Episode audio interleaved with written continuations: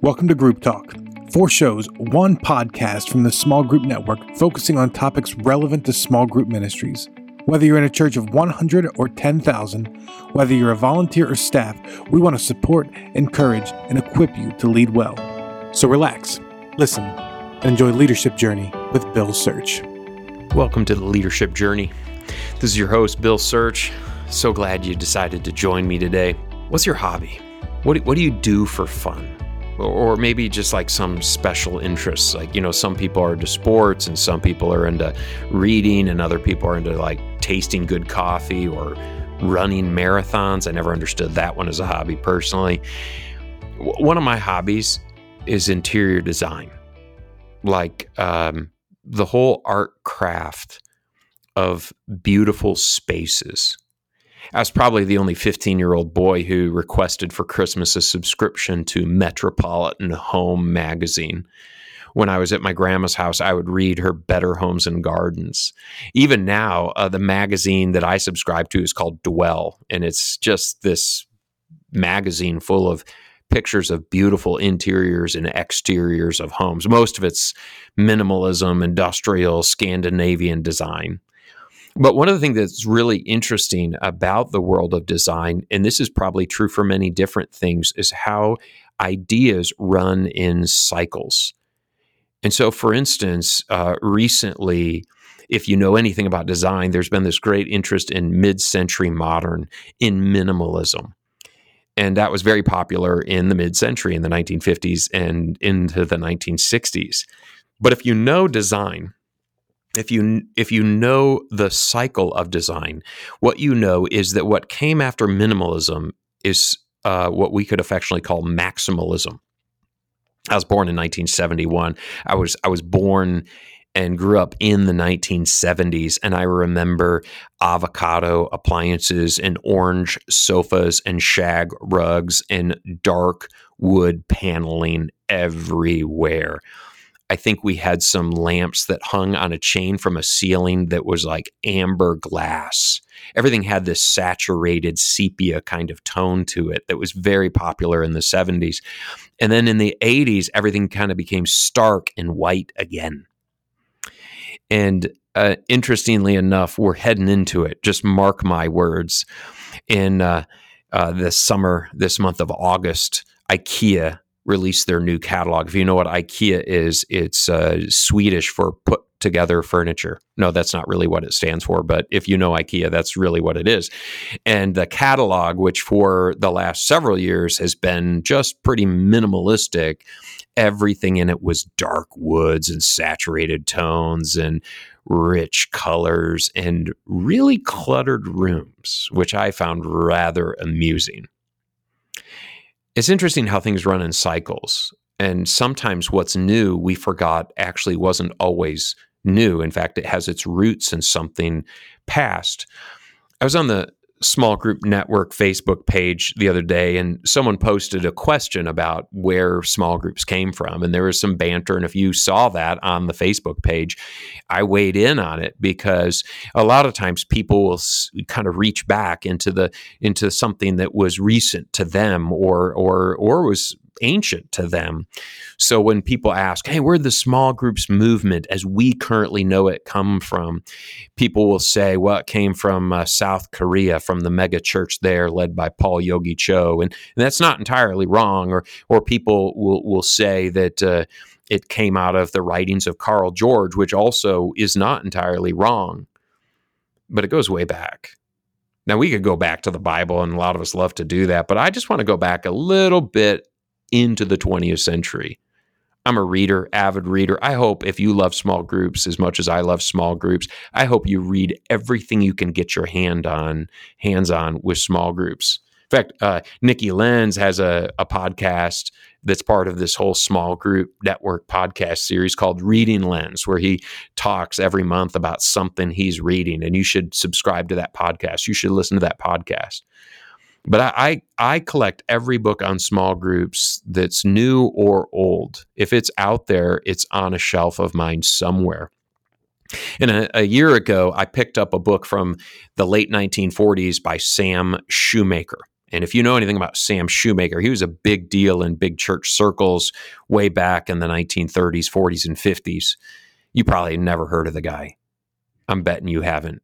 Uh, Sam is the spiritual force behind the modern AA movement.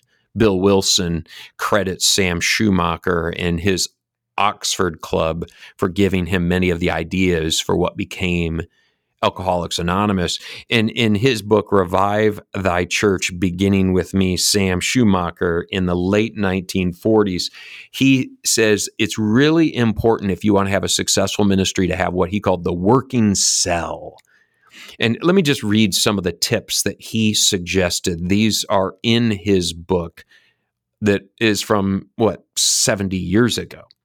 He says, uh, Nothing happens when we merely think about starting a small group, so pray for God's direction and try something. You ever heard that one before? Hey, if you're thinking about starting a small group, pray about it and then just do it. And then he says, Hey, keep the small group small. If you must enlarge, then form a heartbeat out of those three or four who are most spiritually in earnest and meet with them for prayer and planning. Sound familiar? He talks about the importance of friendliness in the group. He even get this. This is this is again over 70 years old. I love this. He says, "Keep the room whether in home, church or office coolly ventilated and eliminate glaring lights and unnecessary noise. Avoid using a table." You got to love it. Welcome silences. Don't be afraid of silence. He talks about drawing out the people who are quiet which involves kind of helping tamp down the people aren't all that quiet. And uh, keep the meeting short, he says, and stop on time. And then when something is said, you better follow it up. And a couple of paragraphs after he has his lists of important things you need to incorporate into your small group, he says, and uh, while um, he was speaking of the the great evangelistic crusades that were part of the 19th and 20th centuries, and and how it was important to have these big big gatherings of people to make decisions to follow Christ, he says, "Well, well, the cell group, the cell is perhaps the characteristic instrument which God's Holy Spirit is using today." If only Sam lived long enough to see what became of some of the foundation work he laid. It's really remarkable. That's from a book in the 1940s. Here's a book from the 1960s. This was uh, written by a professor, a female professor, Martha Leypoldt, who was a professor at the uh, North American Baptist Seminary up in Sioux Falls, South Dakota. And this is a book from the late 60s called 40 Ways to Teach in Groups. Now, I'm not going to read much from the group, but this is the one I love. She says the teaching learning process is a cooperative effort in which not only the leader, but also the group members must be involved as active participants. This is the late 1960s. That professor said if someone's going to really learn, the way that they're going to learn best is if there's an interaction between the person who's running point and the people that are within it. And uh, just recently I uh, acquired off of eBay. Some of these books are so old they're not in print anymore, and this is one of my newest favorite books out of print. Though you can find a PDF of it online. It's The Good Shepherd: Meditations on Christian Ministry in Today's World by Lesslie Newbigin. If any of you listening know anything about world missions, Lesslie Newbigin is probably somebody you've heard of, and you've probably read Lesslie's work before. But Lesslie, in uh, in in his book, he says uh, he talks about uh, the importance of different aspects of ministry. But in the two different chapters, he talks about the importance of small groups. He says um, he says what is needed is that we should encourage and train lay members of the congregation to become leaders of smaller units, leaders in Bible study, and leaders in thinking together about common Christian witness and service in their immediate neighborhoods.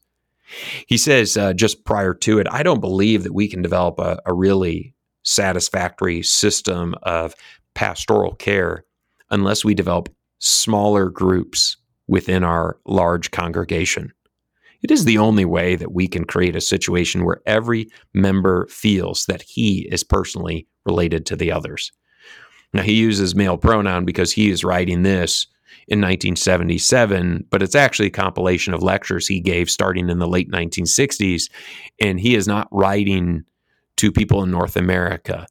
This book was a series of meditations that he delivered when he was bishop in Madras, India. So here's a British guy serving in India reflecting on the best way to do ministry cross culturally. And he's in a cross cultural context. He is not Indian, he's British, trying to do ministry in that context. And he's able to say, you know what?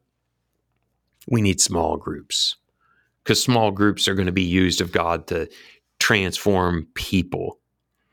And uh, and then and then it gets even better in his chapter presenting every man mature in Christ. And again, ladies, please don't be offended by the masculine language. He he was writing in a particular point in time, and I'm sure if Newbigin was writing today, he would he would incorporate men and women.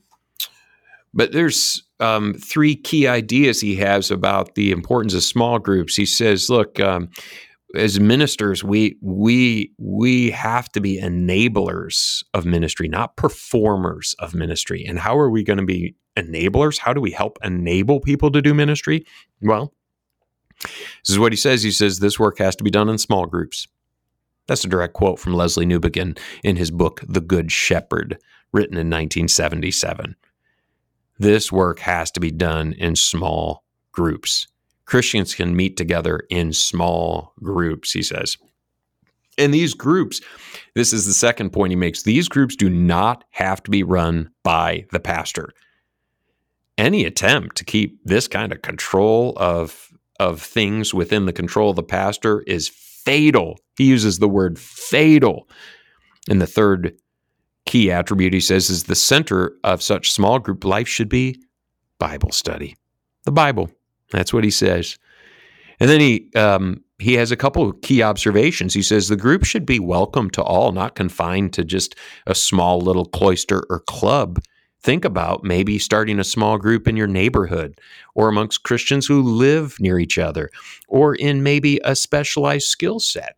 Are you in some sort of a professional guild? Then form a group within that professional club of sorts and uh, and even some groups may be formed around a concern for action, some way of uh, some sector of public life.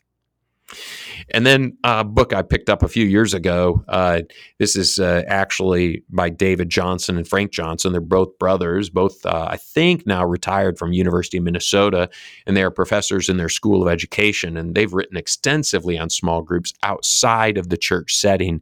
And this is their book, Joining Together Group Ther- uh, Theory and Group Skills. They quote the old Tuckman uh, kind of rhythm of group life, which I'll bet you've heard before. They quote Tuckman saying, you know, a group goes through five stages forming, storming, norming, performing, and adjourning, or adjourning, as I would say it. But if you want it to rhyme, you better say adjourning. Forming, storming, norming, performing, adjourning. And it, odds are, if you've been doing small groups for any length of time, you've heard that before. And maybe like the pastor you learned small groups from told you they made that up. They didn't. It was a it was a person named Bruce Tuckman back in 1965. This is uh, quoted in their book on group dynamics. Why am I bringing this up? Why am I quoting from all these books? For the small group movement to mature, to be where it needs to be, we have to have a rooting firmly in our own history. It's important. It's important for us to be readers. In fact, uh, the podcast that hopefully you'll listen to in September is an interview in uh, it's uh, Carolyn Taketa's interview with uh, Courtney Davis and Jason Sniff from uh, Leading Small Groups That Thrive, the newest book they worked up with Ryan Hartwig. I'll be interviewing Ryan a little bit later at a different podcast. And it's in her podcast, uh, Here to There. You cannot miss that one where she interviews them about their new book. I hope if if I've inspired you to do nothing else, I, hope that I've inspired you to dig in, to read, to explore our own rooting, our own foundation. It, there's something very exciting about being heirs to a sacred trust, something that uh, not ultimately our crafting and our creation. but it's it's part of the linkage of a chain. And we play an important part in that. You play an important part in that. And knowing our own heritage of group life, I think it'll do a couple things for us. It'll it'll give us a sense of humility. I feel that in in the area of interior design. I have my opinions about what makes a beautiful room, but I'm able to identify a beautiful room that's well situated and put together even if it's done in a way that I that I wouldn't want in my house. For instance, I'm able to look at a charming Victorian mansion that, in my estimation, would be overdecorated, but if done well, I can say, that's a beautiful room. I wouldn't want it in my house, but it is a beautiful room. And so it is with uh, small groups, is there's different ways of doing this small group stuff. You've probably seen it on the uh, small group network Facebook uh, group, and you, you've you've probably uh, you've probably seen that different people have different opinions, and and for some it might cause a little cringing, like oh that's the wrong way to do it. No, no, in humility, in humility to recognize God is about His work of grouping people together in different kinds of ways. So hopefully it'll make us humble people. Hopefully it'll make us uh, more nimble people this pandemic has caused a lot of us to stress out a little or a lot, but we've also had to adapt. There's a whole bunch of us, me included, that six months ago thought online small groups were maybe the dumbest thing ever. You know what I think of them now? I think they're fantastic because it's the only way my small group can really thrive right now. And so adaptability is made possible by the work of other people. I mean, sure, sometimes the Holy Spirit of God speaks to you and gives you some new idea, but that's why we need each other. That's you know that's really why we need these huddles. If you're not part of a huddle, you should be part of a huddle. The huddles are like small groups for point people of small groups in a church. So you can be in a small group with other small group people just like you. But we don't come into this knowing everything we have to we have to be able to be humble enough to learn and be willing to adapt. And the way we're going to adapt is learning from other people. Uh, but also there's this um, there's this other piece to it too that I love. When I when I read this from Lesslie Newbigin from 35 years ago when I read uh, Martha Leypoldt from over 50 years ago when I read Sam Shoemaker from over 70 years ago I, I just it causes me to trust God even more deeply. It it helps foster within me this greater dependence and this greater confidence that that the Lord has been up to something here. He didn't come up with it in our churches. He's been doing it in his churches for a really long time. And that that gives me a sense of joy that that actually puts a little extra bounce in my step. Because sometimes when you're talking about small groups to people who either think the idea is crazy or they're not really into the idea, or you know may, maybe uh, maybe you have some disagreements along the way of establishing the group ministry in your church, there's frustrations, and then you pick up something that was written in Pittsburgh, Pennsylvania in 1948 and you're reminded this work has never been easy, but it's always been important. And so I, I hope that uh, I hope this podcast has been encouraging to you. I hope that as you uh, think about the rich heritage that we have as uh, champions of small groups in a local church setting, what you're able to do is with this cheerfulness, this joy, with this freshness of your step, recognize we're, we're links on a really important chain, a wonderful chain. And so keep up the good work on your end. And let's, uh, let's huddle together. Let's band together. And as always, um, we'd, we'd love to learn together. So join in on the conversation in the uh, small group network Facebook group. Be part of that dialogue throw your questions and and respond to others and and then friend each other on that group so that you actually forge some alliances, some some connections with others who are in the same trenches. Maybe you'll find that in the process you're you're in a different trench on a different continent, but it's the same trench. And you can encourage and pray for one another. Well, this is Bill Search, and you've been listening to the leadership journey. Thanks for joining me on this journey today. Hey, Small Group Network family, Jason Banzoff here, Group Talk producer and Small Group Network creative arts director. Thank you so much for tuning into this episode of Leadership Journey. Now, before we go, let's talk about huddles. Huddles are small groups for small group point people, and it's also a great way for you to find other small group point people around your area. You can meet together at your church, you can meet for coffee, you can meet for lunch, whatever it is. It's a great way for you to connect. Make sure you visit smallgroupnetwork.com forward slash huddles to find one in your area. I promise you, you won't regret it. And thank you for listening to Group Talk. We invite you to subscribe to our podcast through iTunes and get new episodes downloaded automatically. Also, if you enjoy this program, please take a few minutes to give us a positive rating on iTunes so that other small group point people can find us more easily. We encourage you to visit our website smallgroupnetwork.com to access our library of free resources, connect to a huddle with other small group ministry leaders in your area, read our blog articles, or join us on our Facebook group. Don't forget to use the hashtag SGNet when engaging with your social media channels. Thank you for your support.